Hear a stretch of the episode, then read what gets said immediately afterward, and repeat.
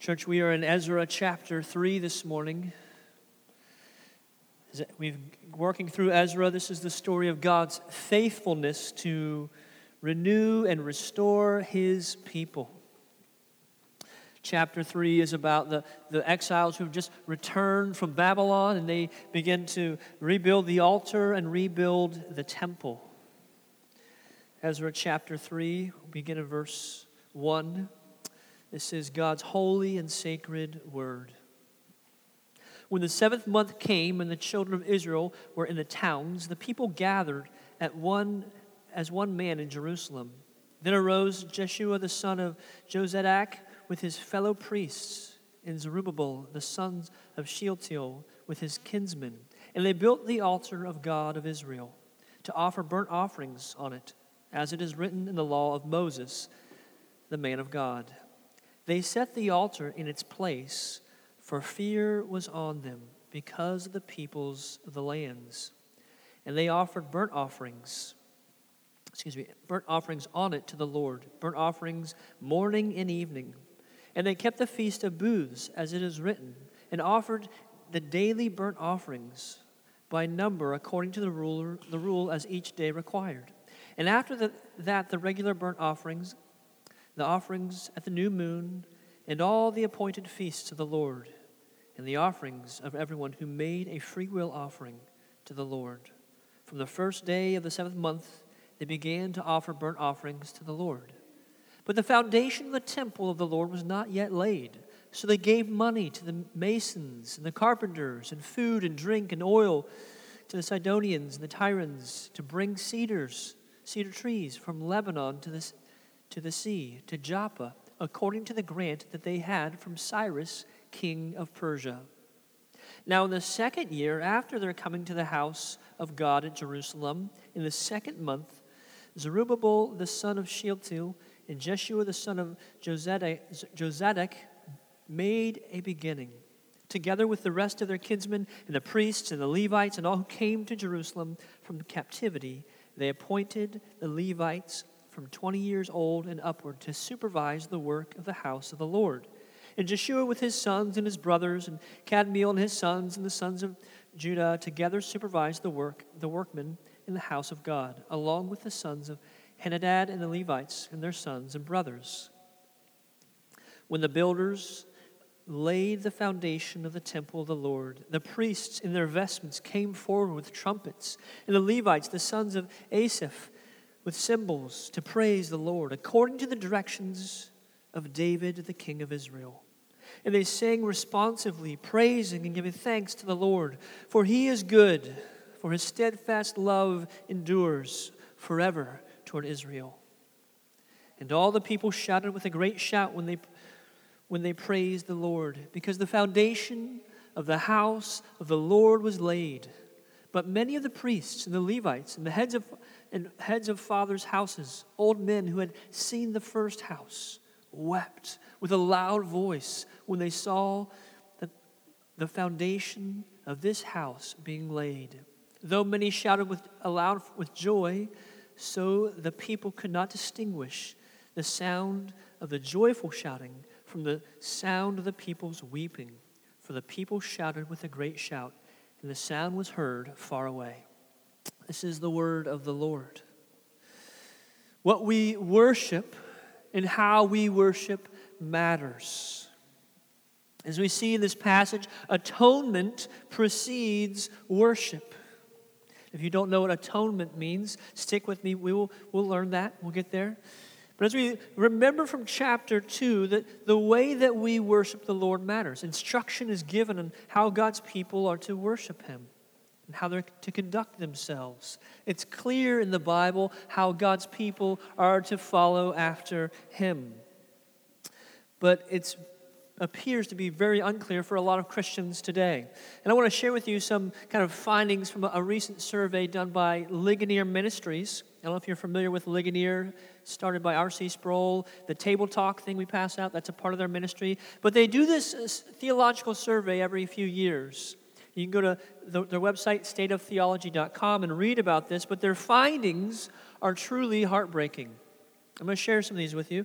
And they, they ask all kinds of thousands of Americans what they believe about theological issues.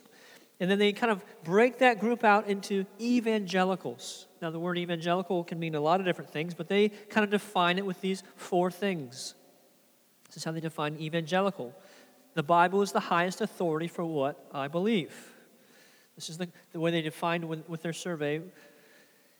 It is very important for me to personally encourage non-Christians to trust Jesus Christ as their Savior.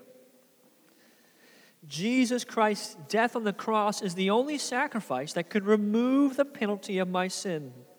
The fourth one, only those who trust in Jesus Christ alone as their Savior receive God's free gift of eternal salvation. So all that's good, right? We would we'd agree with that. That's, that's a good kind of group, to, to, way to define evangelical Christian. So they begin to ask them questions about God and theology, and this is just some of the thirty-five questions, some of the answers. First, one of the questions, God accepts the worship of all religions, including Christianity, Judaism, and Islam. fifty-six percent of evangelical Christians agree with that. You're not a Christian if you agree with that. God learns and adapts to different circumstances. forty-eight percent of the evangelicals agree. God is learning and adapting as he goes. That's contrary to Scripture. This, another question. Jesus is the first and greatest being created by God. seventy-three percent of evangelicals agree with that. If you agree with that, you're not a Christian. The next question. The Holy, be- the Holy Spirit is a force, but is not a personal being. sixty percent of evangelicals agree with that. I just want to tell you unequivocally, you are not a Christian if you believe that. You are not a Christian. Worshipping alone or with one's family is a valid replacement for regular, regularly gathering and attending church. fifty-four percent of evangelicals agree with that. Gender identity is a matter of choice. thirty-seven percent of evangelicals agree with that statement. Jesus Christ's death on the cross is the only sacrifice that can remove the penalty of my sin, says ninety-nine percent of evangelicals agree with that. So if you, I would encourage you to look at this survey and read it, because what it reveals is that there's a lot of Christians who know good Sunday school answers. But when it comes to their obedience to the Lord, following the Lord, they don't even know the doctrine of the Trinity. They don't even believe in the deity of Jesus Christ, let alone that he can pay for their sins as a created being. So you can see why it matters what we believe. It matters what we believe and what God tells us in his word. The nation of Israel in Ezra three is seeking to restore the obedience to the Lord. They're seeking to obey God's word. They begin by setting up a place for atonement, rebuilding the altar. This is the first chunk of this passage, that they gather around in Jerusalem, the priests and the king, right, which is a, a foreshadowing of Christ, who is the perfect king and is the perfect priest. They begin to set the altar in place. And this is the, the first thing they did when they came into the promised land for the first time, out of Egypt, out of the desert, into the promised land, to build an altar, place that they could begin to atone for their sin. Now, in the Old Covenant, God gave the people a written law. In Exodus, Leviticus, Numbers, and, and part of Deuteronomy, he's spelling out for his people, this is what it means to follow me. This is what it looks like to obey the commands I have given you. How you're to do business, how you're to worship me, how you're to, to govern yourselves, and how you're to live and interact with your neighbor and with the nations around you. He's spelled it all out for them. And part of what he gave them was this system of sacrifice and offering, where they would come and they'd bring a, a sacrifice or an offering, and they would offer it up. The priest would take it and offer it on the uh, on the altar. I couldn't get the word out. On the altar. That's they were they were offering these things to the Lord, and there were five sacrifices, right, or offerings. There's the burnt offering, the grain offering, the peace offering, the sin offering, and the trespass offering. Now, each of these involved certain elements or different animals or fruits or, or grains from the field. And they had a specific purpose. And when you're reading through these in your Bible reading plan, you know, sometimes it can be kind of monotonous. You're like, well, how do these people keep this straight? They got to offer this thing for that and this many birds for this thing. And, and it's hard to keep all that straight. But this is the way the Lord was instructing his people to worship him. So the priest would take the offering and then usually divide it up into two or three pieces, and they would put part of it on the altar to offer as a as an atoning sacrifice. But the, the atoning wasn't like a full atoning. It was, it was kind of a partial atoning. And what I mean by that is the, the, the blood of the animal or the grain offering had to be given. A sacrifice had to be made. But that sacrifice, in and of itself, didn't atone for sin. But it, it rested on the work that Christ would accomplish. So when Christ died on the cross, he was not just dying for all the people who were still ahead to live and to sin. He was literally dying for all sin. All of it. Old Testament, Old Covenant, New Covenant. He was paying the price for the sin. And so even as the, as the people of God are, are systematically offering up these sacrifices, they're doing so in hopes that there is a Savior to come, a Messiah who will come for them. And that's how the sacrifices in the Old Testament, they point to the perfect and the final sacrifice of Jesus Christ. As with the rest of the law, it's a foreshadowing of things to come. The reality is found in Christ. We recognize as Christians today that Christ's death paid the price for our sin. We no longer need to take a, a ram or a goat or a, a bull or some grain and take it to the priest, because Christ has done this atoning work for us. His death opened up the holy place for us.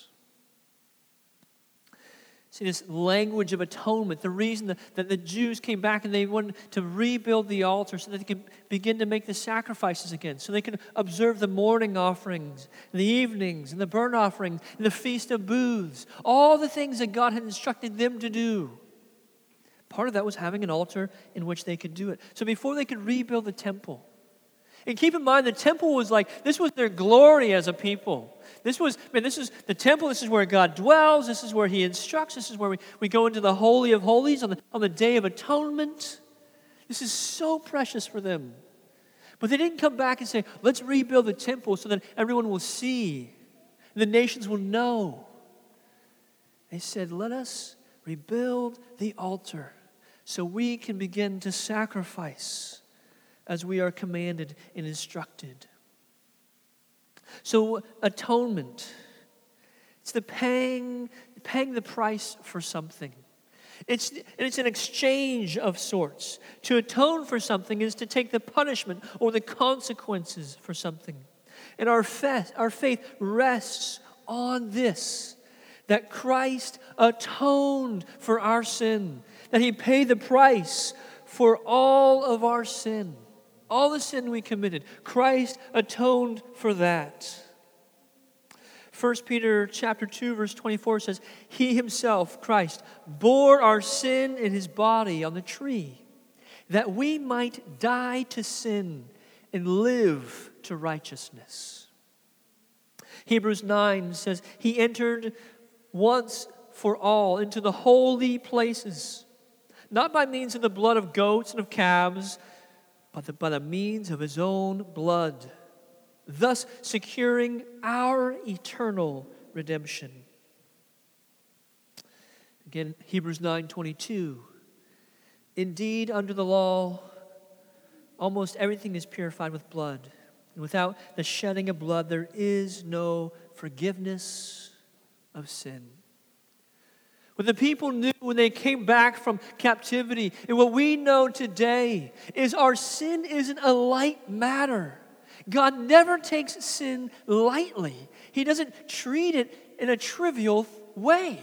And so often, we do this. We just kind of act as if it doesn't really matter. Like, this isn't a big deal. This isn't a, this doesn't cost much. You can imagine kind of back in the Old Covenant, like, well, I mean, you know, the consequence for this sin is a, a dove or, you know, kind of a pile of grain. So this sin looks pretty good. I'm going to go ahead and, and take that deal, and I'll give him the dove. I'll, I'll give him the grain. Let me do what I want to do. It's cheap grace. Cheap grace. Because that dove or the grain isn't paying the price for the sin. It's the death of Jesus Christ that paid the price for the sin. And so for us, this day, we need to be mindful that although this altar covenant or altar um, sacrificial system is gone, it's gone because Jesus Christ died, paying the price for us. This is atonement. This is atonement. In the process of becoming a, a member of Proclamation Church, we we sit down with people, we have a discussion, we hear their story. What was, how did Christ save you? You know, how's your, how do you, how are you loving the Lord? And and one of the questions we ask, and it's a difficult question to ask because it just feels weird, but the question's really simple. Just briefly tell me, what is the gospel? We we talk about the gospel. We claim to be Christians. This is, if you can condense everything down, this is the good news. So we just want to hear you know what the gospel is. And we're always looking for several things, but we're looking for this language of atonement. That you get this, that you understand this. Because if you don't get this, you don't get the gospel. So we're not, people usually don't use the language of atonement, but they'll say something about Jesus died for my sin. Jesus paid the price for my sin. Jesus' blood covered my sin. It's this language of exchange. I was guilty, I was sinful, but Jesus Christ came in and He died for that. He atoned for that. I'm right before God because of Jesus' blood. Nothing else. We want to know that we know that this is God's work for us, that He has atoned for our sins. So as His people, it does matter how we worship and what we worship. But before we can worship, we have to, there has to be atonement for our sin. Before we can begin to praise God and follow God and, and trust God and be a Christian, we have to believe that Christ has died for us, that atonement has been made. In Romans six twenty-three, beautiful verse. It's a great verse to memorize, to use for evangelism. If you don't memorize it, if you don't have it memorized, memorize it. Romans six twenty-three. For the wages of sin is death, but the free gift of God is eternal life in Jesus Christ our Lord. For the wage, the consequence, the reality, the inheritance, the end of the road with sin is death. But the free gift of God, the free gift is eternal life. Now you tell me how that makes sense from a human perspective. It doesn't make sense. That's why it's grace. That's why it's God's love. That's why we can take no ownership in our salvation. We can take no pride in our holiness and say, well, you know, I've worked really hard for b- becoming a Christian. It took a lot of work, but I'm finally there. No. It is the free gift of God. We believe it. We press into it. We trust it. It is His gift for us. And it's from Jesus Christ and no one else. So atonement is vital to how we worship because Jesus Christ has purchased our sin. He's secured for us a life as His believers. his followers. No longer do we, are we kind of making these sacrifices, obeying just the letter of the law, but we're to have a heart to obey God, to follow him. The temple, they, the second part of this passage is them beginning to rebuild the temple.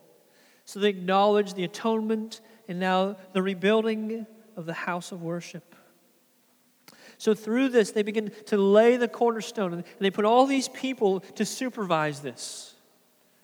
Now, I've worked a little bit of construction in my life, enough to know that you read through this, and that's a lot of supervisors, right? There's a lot of guys walking the job site, right? Which sounds kind of annoying if you're like just the worker, but why are they doing that? They're not, they're not making mistakes here. They're going to be detailed. It's going to be done right. They're very cautious. They take every precaution. They do everything they can to make sure the work is done right, because they want to honor the Lord. They want to worship the Lord correctly. And when they lay that first stone, they just get one stone laid, and they begin to celebrate. They begin to celebrate, to remember what God has done. And they have this, this part of the song, "For he is good." seventy years in captivity, carried off by into Babylon by Nebuchadnezzar, suffered hardship, traveled thousands of miles to get back, facing hardship. For he is good. For he is good. They didn't say, well, you know what, God, he finally showed up for me. He finally pulled through. You know, I've been we've been trying to do this faithful thing for a while. We had our doubts, but you know what? God, you know, he, all right. He, you know what? I think I think I can trust him now. For he is good. His steadfast love endures forever. It was steadfast love when he brought them out of Egypt. It was steadfast love when he brought them into the promised land. It was steadfast love when he took them into captivity. And it was steadfast love that brought them back as they begin to rebuild the temple. It's his steadfast love. And here we see these people who are kind of, two things are happening. It's kind of an awkward situation. Some are rejoicing. They've heard about the temple. They've heard about the city. They've heard about the altar. And here, they're a part of the group. They're the ones to witness the laying the foundation stone of the temple, the house of worship. And they're rejoicing. They're praising God. And then there's another group. Those who remember the temple, those who were there before it was destroyed, and they begin to weep, not because God hasn't been faithful, not because he hasn't been good, but they begin to weep over what was lost, over what could have been. If the people were obedient to God, if they were obedient to him, he would not have disciplined them and carried them off into captivity. If the people would have been obedient to him and obeyed him, the temple would not have been destroyed. Now, there's no doubt there's a mix of emotions here. But I think one thing we can take away is we need to be careful. Just because good times are good, or we're like, man, we're, this is, we're rebuilding this. This is great. We need to know how to lament sin. We need to remember the cost of things. There's multiple people in our congregation, and this is a blessing, who, who are on their, their second marriage, third marriage. The Lord has, has given them a spouse. They're, they're in a marriage covenant with someone who loves the Lord, and that's a beautiful thing. It's a wonderful thing. We, we rejoice in that. Rejoice in that. But there's something to grieve. There was a first marriage that did not work. There was a first covenant that broke and fell apart. But the Lord is gracious. The Lord is good. So there's this tension in us of acknowledging the goodness of the Lord. And we, we can kind of contrast that with the brokenness of ourselves and the, the way that things went bad and, and wrong. And here we have these people, some are weeping that the temple was destroyed. We have others rejoicing because they don't know any different other than the new temple. But so God is so gracious to us. That in the midst of our failing, in the midst of, of our shortcomings, our, our giving into sin, He is faithful. He is good. His steadfast love endures forever toward us. See, in the Old Covenant, in the, the temple, man, this was the center of everything. This is where they gathered for worship. They would offer the sacrifices, as we mentioned. Once a year, the, again, the Day of Atonement. Once a year, the high priest would go into the Holy of Holies. This is where God's presence was. There's a curtain there. They would go in once a year. And there's this all this ritual they had to do before they could go in. They would offer a sacrifice for the sins of the nation. This was a center of how they worshiped the Lord, the temple, the rebuilding it. And so often, as we talked about this theological survey, and, and people just, they have no theology. They're heretics in their theology. They're not Christians in their theology. We begin to just kind of not value the things that God has valued.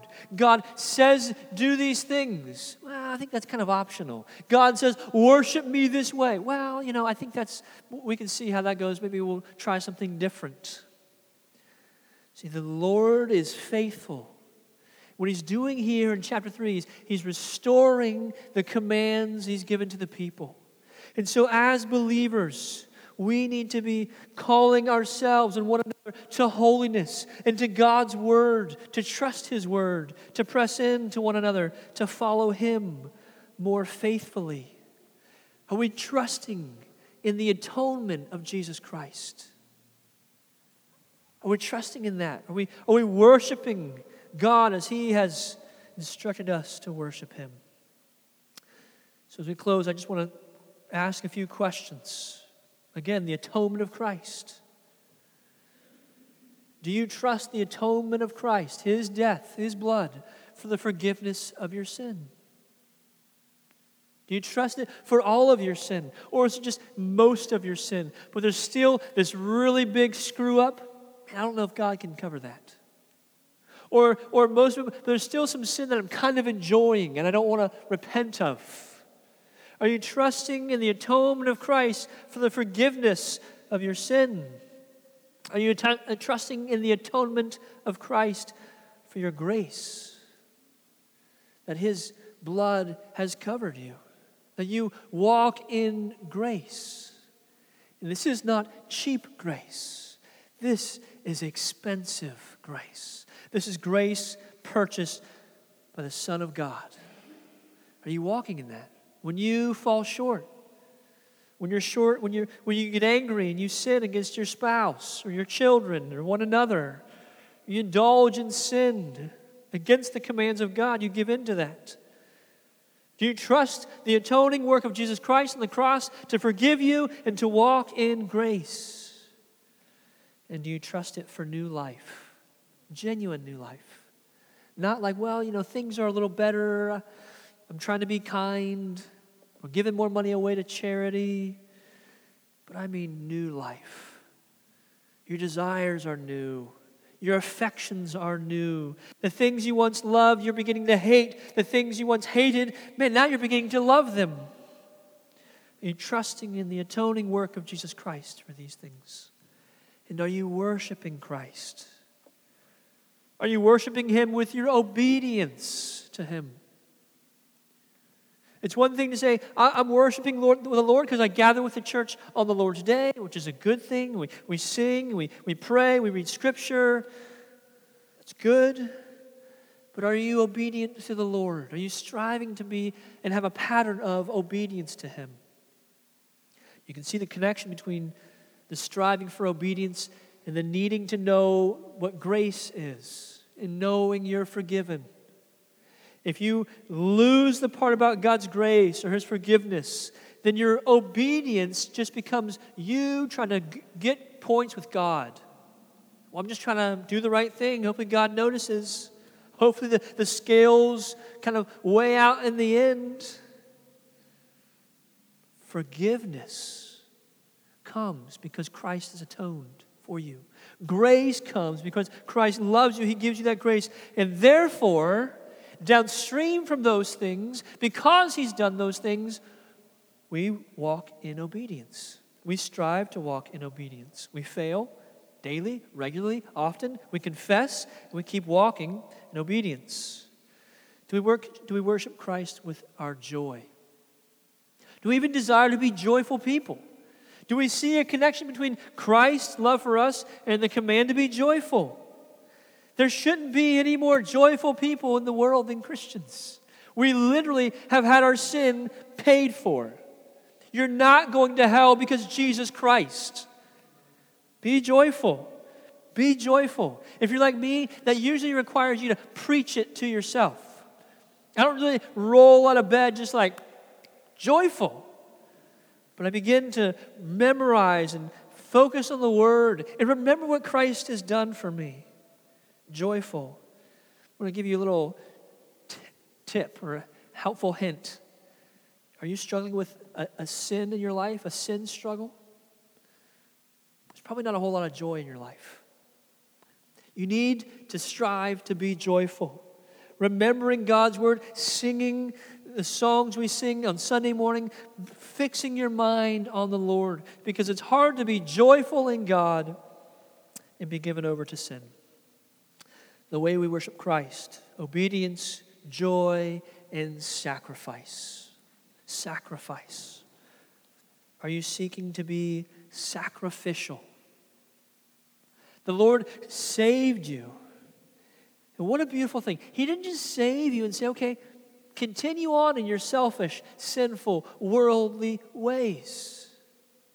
Christ came and gave His life. He gave His life. And then He says to those whom He's redeemed, guess what? You too lay down your life. For when you do that, you will find life.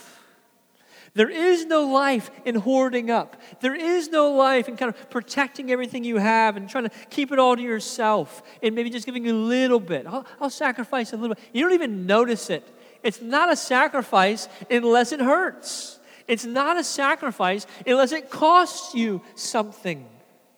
We live in a day and age where we can give away a lot, money, food, whatever, and we don't miss it. Like, sure, we're not maybe going to go buy a bunch of other things, but we're not really missing it in our life. But here we see the nation of Israel coming out of captivity, giving what they can to honor the Lord, giving sacrificially. Now, we have to be wise with that. I know there's a caveat there. I don't think anyone of us really struggle with giving away too much. We're to be sacrificial in our worship of the Lord because Jesus Christ has been sacrificial in coming for us, dying for us, and giving us new life. Pray with me, if you will.